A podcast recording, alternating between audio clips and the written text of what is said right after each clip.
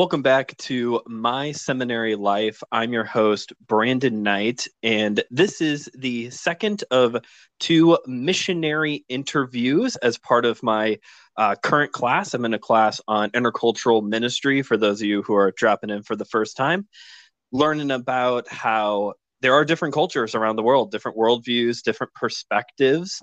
And what better way to get some insight into what those different cultures look like and also what God is doing around the world than to talk to a couple missionaries. And today I have an old college buddy of mine, Nate Harley, is here to talk to us about missions in Uruguay. So, Nate, welcome to the show. Hey, how's it going? Thanks for having me.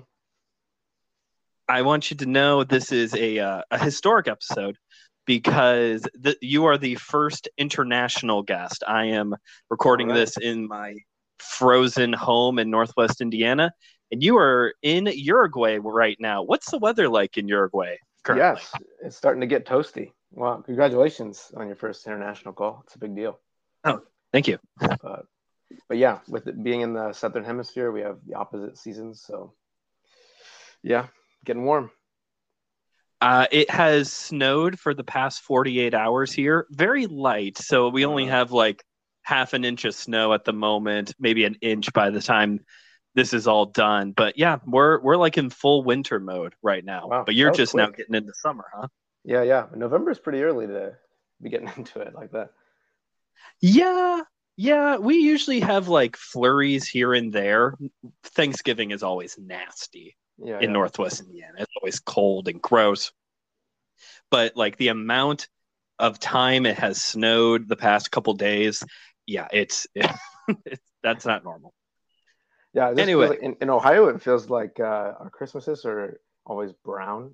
They're not white, and then we have like uh, white Easter and white Thanksgiving. I'm not sure why that is, but yeah, yeah, I would agree with that. Christmas is always real green around here, but you know, it could snow on Easter. It snowed on my birthday before at the end of March. It yeah.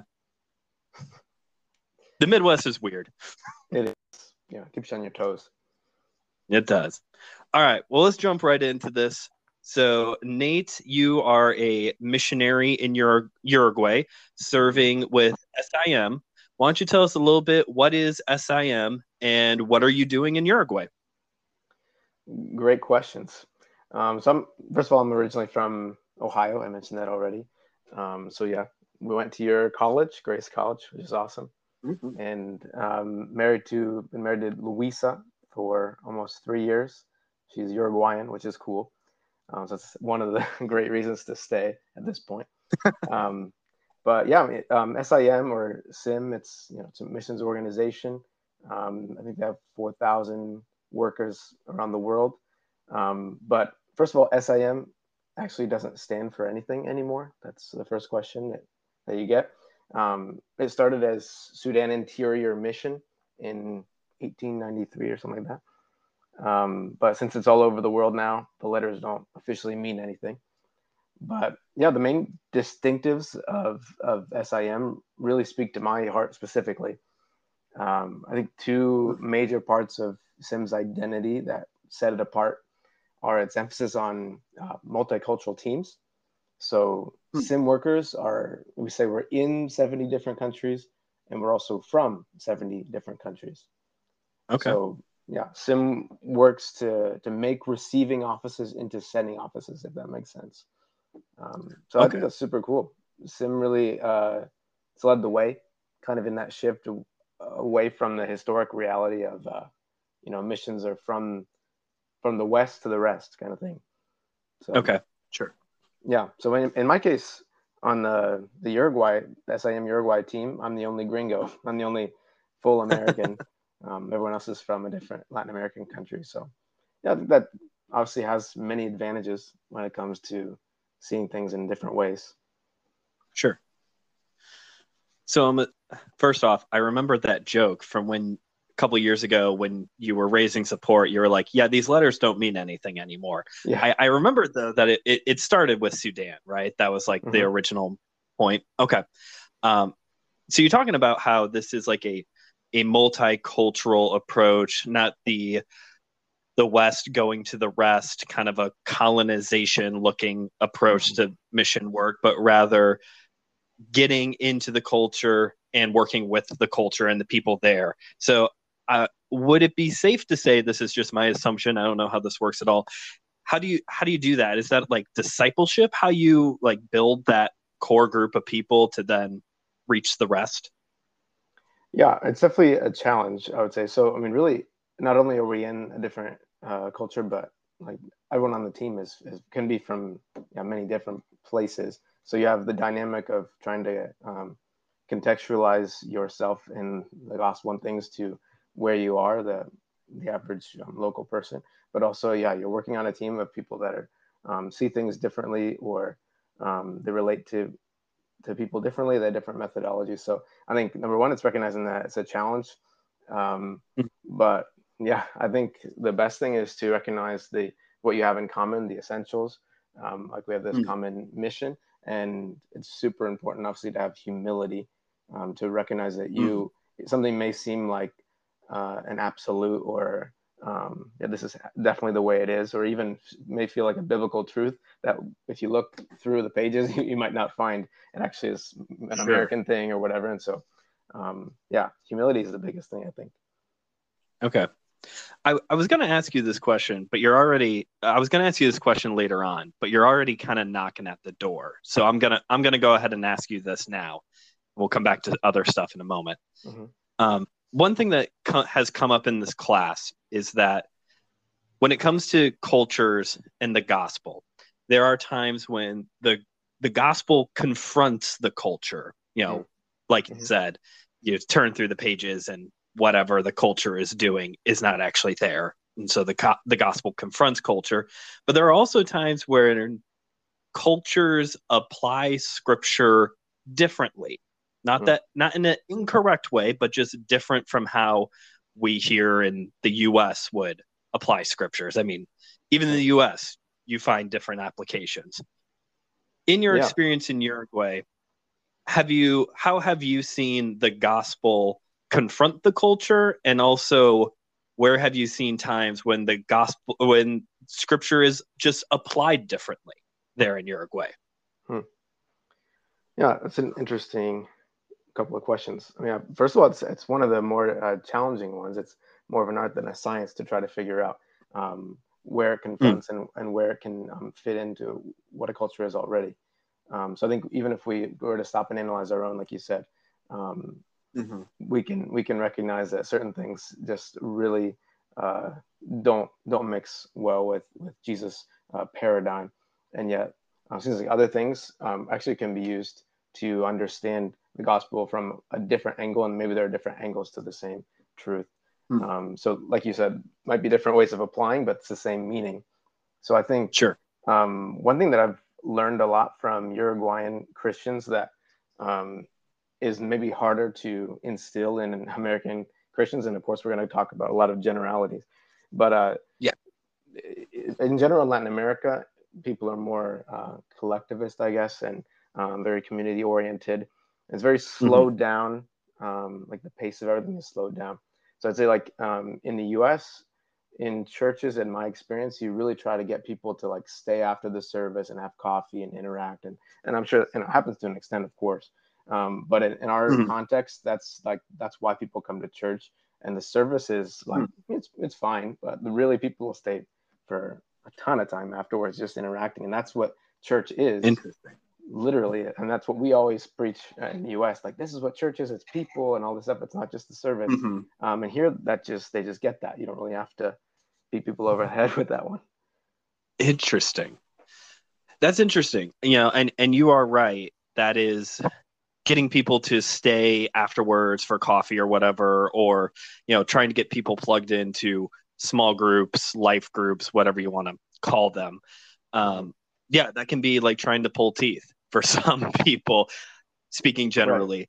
but i think in your context sorry go ahead that's just what you do that's just what you do yeah yeah i was just going to say the other major difference that i've noticed that connects with that is just um, I guess in the U.S., typically older people, let's say, um, they enjoy just sitting and visiting. That's like the activity, just sit and visit. Mm-hmm. Um, whereas here in Uruguay, that's everybody from young to old. That's what they like to do, and that can be very Oh. challenging, yeah, for an American because we're very activity oriented. I've realized being here, like you know, we say, yeah, let's, Mhm. let's go play spike ball on the beach. Let's go play, you know, Settlers of Catan. Like we get together for that thing and we do it. Um, here, Mm. you might say we're going to do that, like, yeah, let's go down and play this, but then everyone just ends up getting in a circle and chatting, and they just talk for hours. And these are young people, Oh. so it's it's very bizarre. and it takes some getting used Interesting. to. Um, it can be frustrating if you're like waiting to play the game you you know supposedly supposed to be playing, but yeah, Right. it's it's very cool though, and that so that goes to what you were saying, like the, being in a small group and interacting, it just seems to come more natural. That's interesting. Yeah, I could see the frustration of if you were told you're going to play S- Settlers of Catan and then you ended up sitting and talking. Although, personally, I wouldn't mind that. I, I like the groups that's like, hey, we're just going to hang out and talk for a while. It's good. You, you would have a good Yeah. time down here then. Oh, good. I should come down sometime. Yeah. So let's let's back up a little bit here. You know, uh, a couple years. How long have you been there, by the way? I've actually been here for over five years now. Over five years. That's what I thought. Okay. So a little over five years ago, you and I we met up at a kind of emo hot topic looking coffee shop in Valparaiso, Indiana. All the listeners in Valpo, you know, fluid. Um, Great name. Too. and you were talking to me. What would what'd you say? Great name too. It is. It is. I mean, you know what you're getting yourself into at a Yeah. coffee shop called Fluid. Um, we met up there because you were certain the support raising process, hmm and you talked about the need. Why? Hmm. Why Uruguay? And I want you to tell us all why. Why? You know, of all the places in the world, why? What stood out to you about Uruguay? I'm sure you had some type of conviction of the Holy Spirit to go out there, but what's the spiritual need? Why were you drawn to go this direction? Yeah. Well, I mean, originally I didn't come to Uruguay entirely on purpose, which is not uncommon. Um, Hmm. it's basically, you know, part of my intercultural studies program there at Grace, I needed to take a semester with a missions organization. So yeah, picked Sim and gave them my top three choices basically. Uh, looking Okay. at the country profiles on their site. So I put like Chile, Paraguay, and then Uruguay last because the profile was all about how it was like super hard soil. It's like the graveyard of missions, super atheistic, widespread mental health issues, like all this stuff. And I'm like, okay, yeah, that's that's above my pay grade as a 20 year old. So like someday that'd be good when I'm like more equipped. But Mhm. in you know God's plan and His providence, it just so happens that the other two places could only take someone for a year or more for some reason. But Uruguay Mhm. was open to anything, so that's where I ended up. But, Okay. yeah, I mean, I, I came back after graduation because I honestly think it's the perfect place to be a missionary right now, like in history. Okay. Both, yeah, I think there's because you have the two realities of this huge need that you mentioned, and it's also pretty stable and pretty safe. I mean, uh, there's no Hmm. like physical persecution or risk of you know to being a Christian or sharing about it. Um, Okay. but yeah, but I was particularly motivated by the fact that Uruguay has the highest percentage of non-religious in the Western Hemisphere. So that's more than Canada. Um, half the population identifies as atheist or agnostic, and Wow. um, yeah, for a Latin American country, you know, you typically think um, Catholicism is going to be a big deal, but even that Sure. doesn't have much of an influence here. Uh, only two percent of Catholics actually attend mass. Um, so Hmm. yeah, the evangelical or Protestant uh, church is is very small, like six to eight percent.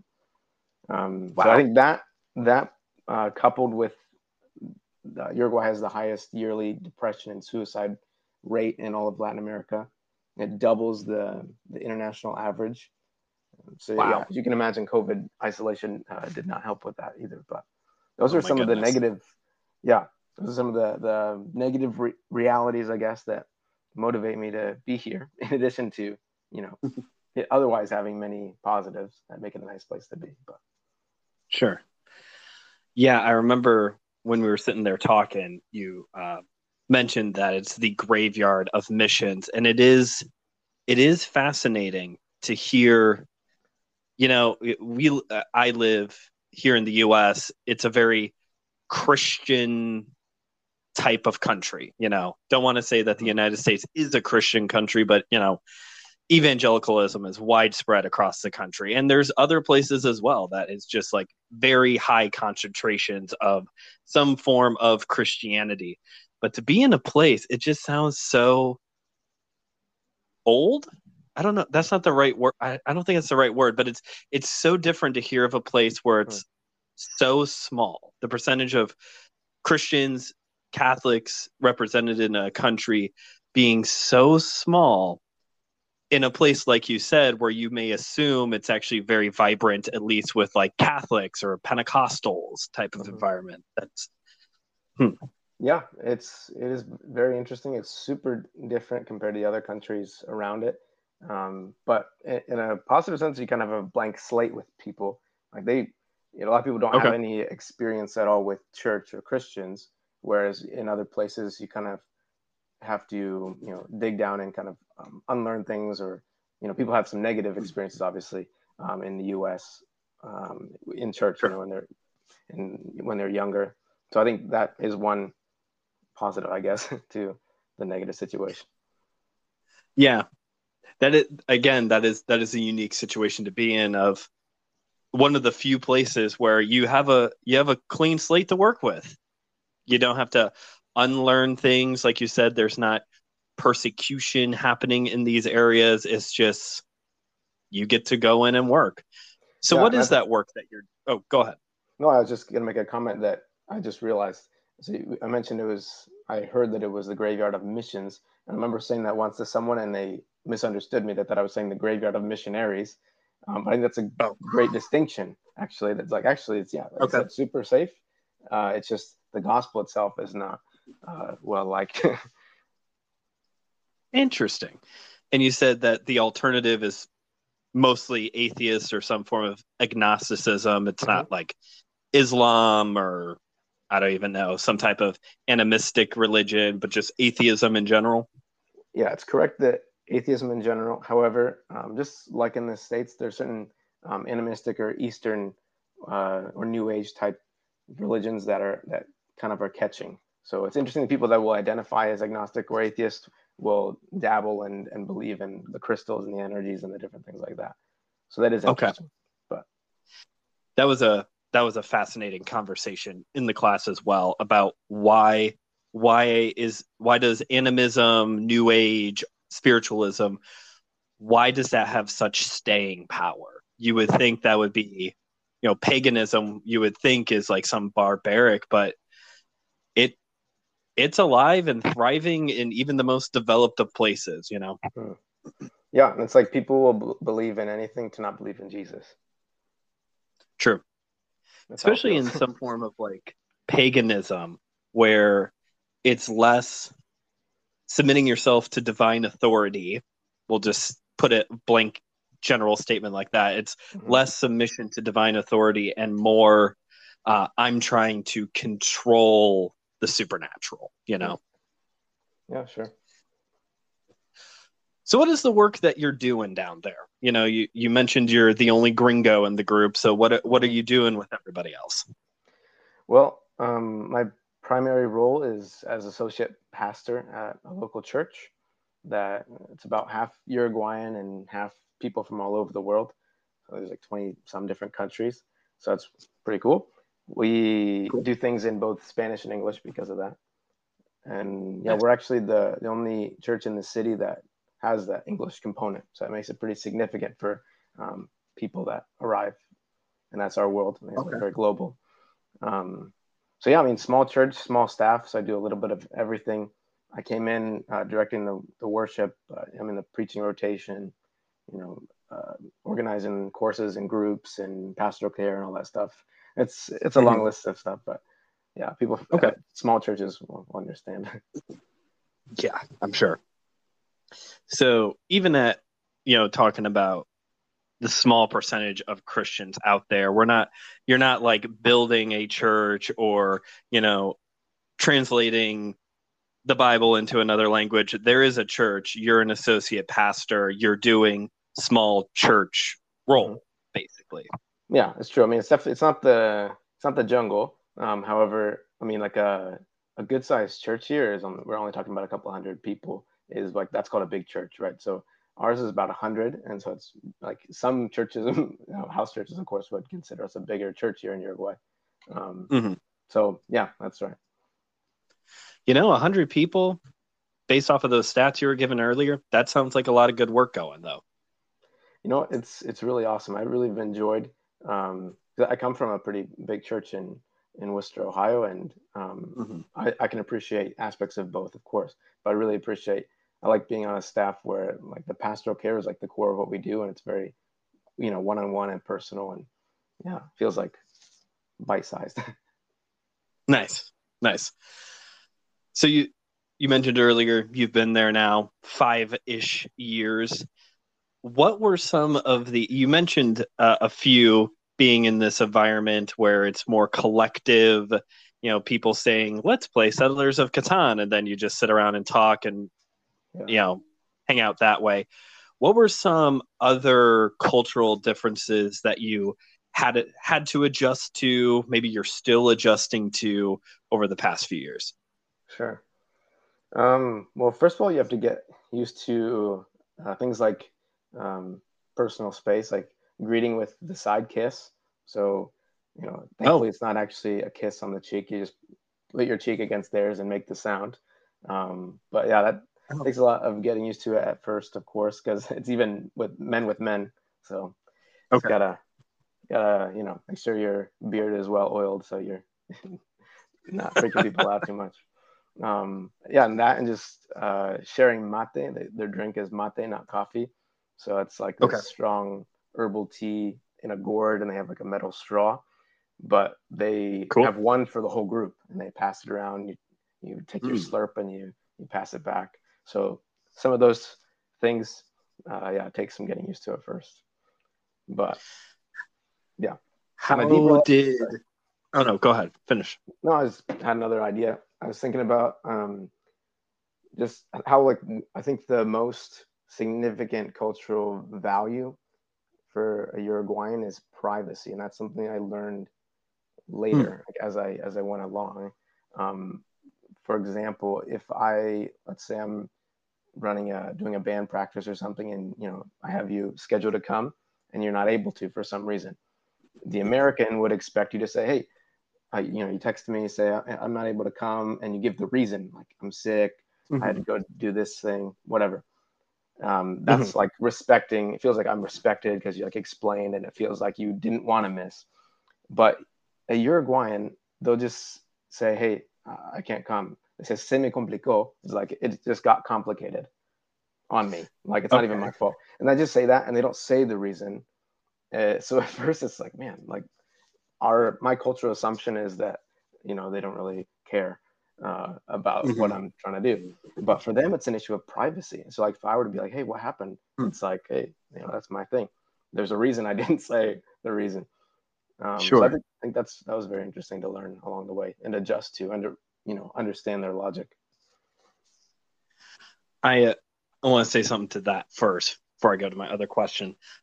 I think it's so fascinating going through this class, looking at, we've done a lot of comparisons between American and uh, Eastern cultures, Japanese, uh, South Korea, mm-hmm. things like that.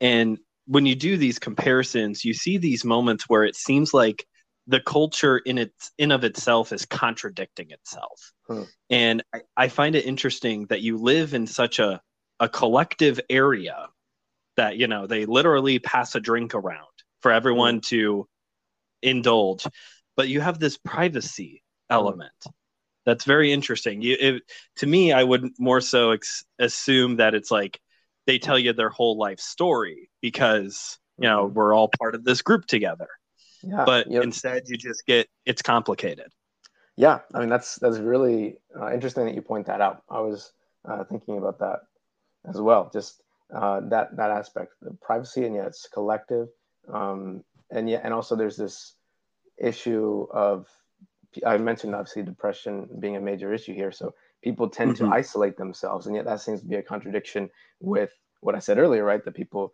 like to Sure. be in groups and they're all about community and interacting. And so, yeah, there's it is interesting to notice um, some of those things. I think there's a, the gospel can cut in to to that middle. I think. Mm-hmm. Yes, yes. I think that one, the gospel could encourage of like, yeah, you're you're doing well. You're supposed to be gathered together, but you also have this challenge of bearing one another's burdens and like Mm. it's okay to be open about these other difficulties. And I I tip my hat to you because I would not know how to bridge that in a context where it's it's complicated. That's it. Right. Yeah. The other No, thing I wanted Go ahead. another thing I was going to ask you was um, going back to passing the the drink around or greeting one another with a kiss. How did COVID affect the, all that? I Hmm. can't imagine it did well. Well, that it was very bizarre to see, and yeah, I mean, you had to, you had to cut all of that out. So people switched to the Mhm. fist bump, or you know, the elbow or whatever. Um, and mate was basically that was shut down, and so that yeah, like, those are two major parts of their culture. So it was very sad, and people mentioned, and and transitioning back to uh, normal life was even worse because then you didn't know. I'm sure you experienced that to an extent, but you didn't know what to do. You, you lean in for the kiss, or you give them the elbow or whatever. So have, we we still have some awkward interactions, I guess, with certain people. uh, but yeah, it was it was sad to see. It was sad to see because uh, those are two aspects that I think bring them warmth and closeness, and you know, Mhm. that's that's one of the and that that's you know happened all over the world. This that forced isolation um, really had some some negative effects on on mental health and isolation. So like like I mentioned, that's it like fed into things that people already uh, tended towards. So if they already isolated themselves, and it just like you know it encouraged that even more. But then for the people that Mhm. loved the warmth and the, like you said, the share, it was uh yeah pretty challenging. Sounds like it. Is there um is there like a need for counselors, mental health counselors down there? Is that like a a thing that needs to happen? Is counseling being brought into the church environment? How would that work? Or do you think that would even work? Absolutely, Brandon. That's like that would be a dream. Yeah, that's Okay. arguably the need um, because the as, again the church is so small here. So then the people that are um, trained or equipped or you know to do um, biblical counseling, uh, it's very very few. Like I have Hmm. maybe two or three people that I can recommend uh, max to to people, and because obviously it's going to be a different experience. Um, a, a Christian uh, biblical counselor versus um, your run of the mill again atheist agnostic um, therapist or whatever, and obviously that's that can be super helpful, but there are also some some damaging um, practices that we've noticed and anecdotally here. Um, but yeah, that would be that would be amazing. Um, we actually uh, uh, uh, praise is that we received a family this year, a missionary family, um, where Mhm. the, the guy Dave, he's um, the biblical counselor, and so Oh. yeah, that's that's actually one of the the other main uh, motivations, I guess, for being here as a missionary for me is um, there's no question that there's a need for outside Christian workers, if that makes sense, um, because Okay. for not only to do stuff but to train. Whereas you know some places like Africa, diff- different places where you wonder like, man, is it worth you know is it more worth it to, to send resources? You know, like Okay. so. So anyway, that's that would be a great answer to prayer. Well, then we will definitely be praying about that. Myself, my wife, uh, the great audience that is listening to this episode right now will definitely be praying about that because that sounds like one of the biggest needs that you all have down there. And hopefully, the Lord will soon send somebody with that training or start sending you resources to get you all better trained up, whatever needs to happen there. Amen. Is there anything else you would like to share with us about the about your life there in Uruguay, your missions? Anything else you'd like to share with us? I mean, there's plenty more, but I think that's okay for now. Okay. Well, uh, if that's the case, then let's go ahead and start wrapping this episode up. Nate, if somebody wanted to support you or along with praying for you. We're just going to Mhm. assume that we're all going to be praying for you now. If anybody wanted to support you, how would they be able to do that? Yeah, so thank you in advance for the prayers, of course. And then, yeah, if you wanted to support financially, you could go to simusa.org slash give. And just search Nate Harley, and it should be easy from there. Awesome. I will put a link for that in the description of this episode so that way if you would like to if you would like to uh, support Nate, you could do that. You can also find links for all the other usual stuff that's in there, the My Seminary Life website, shop, all that stuff. Forget about that stuff right now. If you're looking to support a missionary, you you should consider supporting Nate or Jamie from last week. Forget about my t-shirts for a minute. Just give your money to somebody who needs it. Um, thanks again for listening to this episode. Thank you, Nate, again for coming out and doing this. Coming out, I'm calling you over the phone. um, but I appreciate you, man. I'm really hoping to see you here. I know you've got a uh, sabbatical coming up here, uh, December through March. So hopefully we'll be able to connect. You can meet Cooper, who is crying. I don't know if you can hear that in the background right now, but he it's bath night, so Okay. might need to go out there and help. I get I like to end every episode, Nate, whenever I have a guest on, I like to end it asking the guest a, a fun question that really has nothing to do with anything we've talked about. Okay. So my question for you is when you're coming home here shortly, what is like the meal that are that you're looking forward to the most? I'm sure the food there in Uruguay is great is great. But what's like what are some USA, Wooster, Ohio food that you're looking forward to getting? Great question. The food is good here, but maybe it's embarrassing, but definitely Taco Bell. That's my first stop. I knew you were gonna say Taco Bell. We don't have that here at all or anything close. So, yeah. But, Well, that's yeah, another thanks, we'll be praying for that Taco Bell shows up in Yeah. Uruguay. Uh, We need the gospel and Taco Bell. That's what we need. That's that's what you need. All right. Well, thanks again for being here, Nate. Thank Yeah, you all welcome. for listening to this episode. And remember, theology is for everybody, so keep on studying.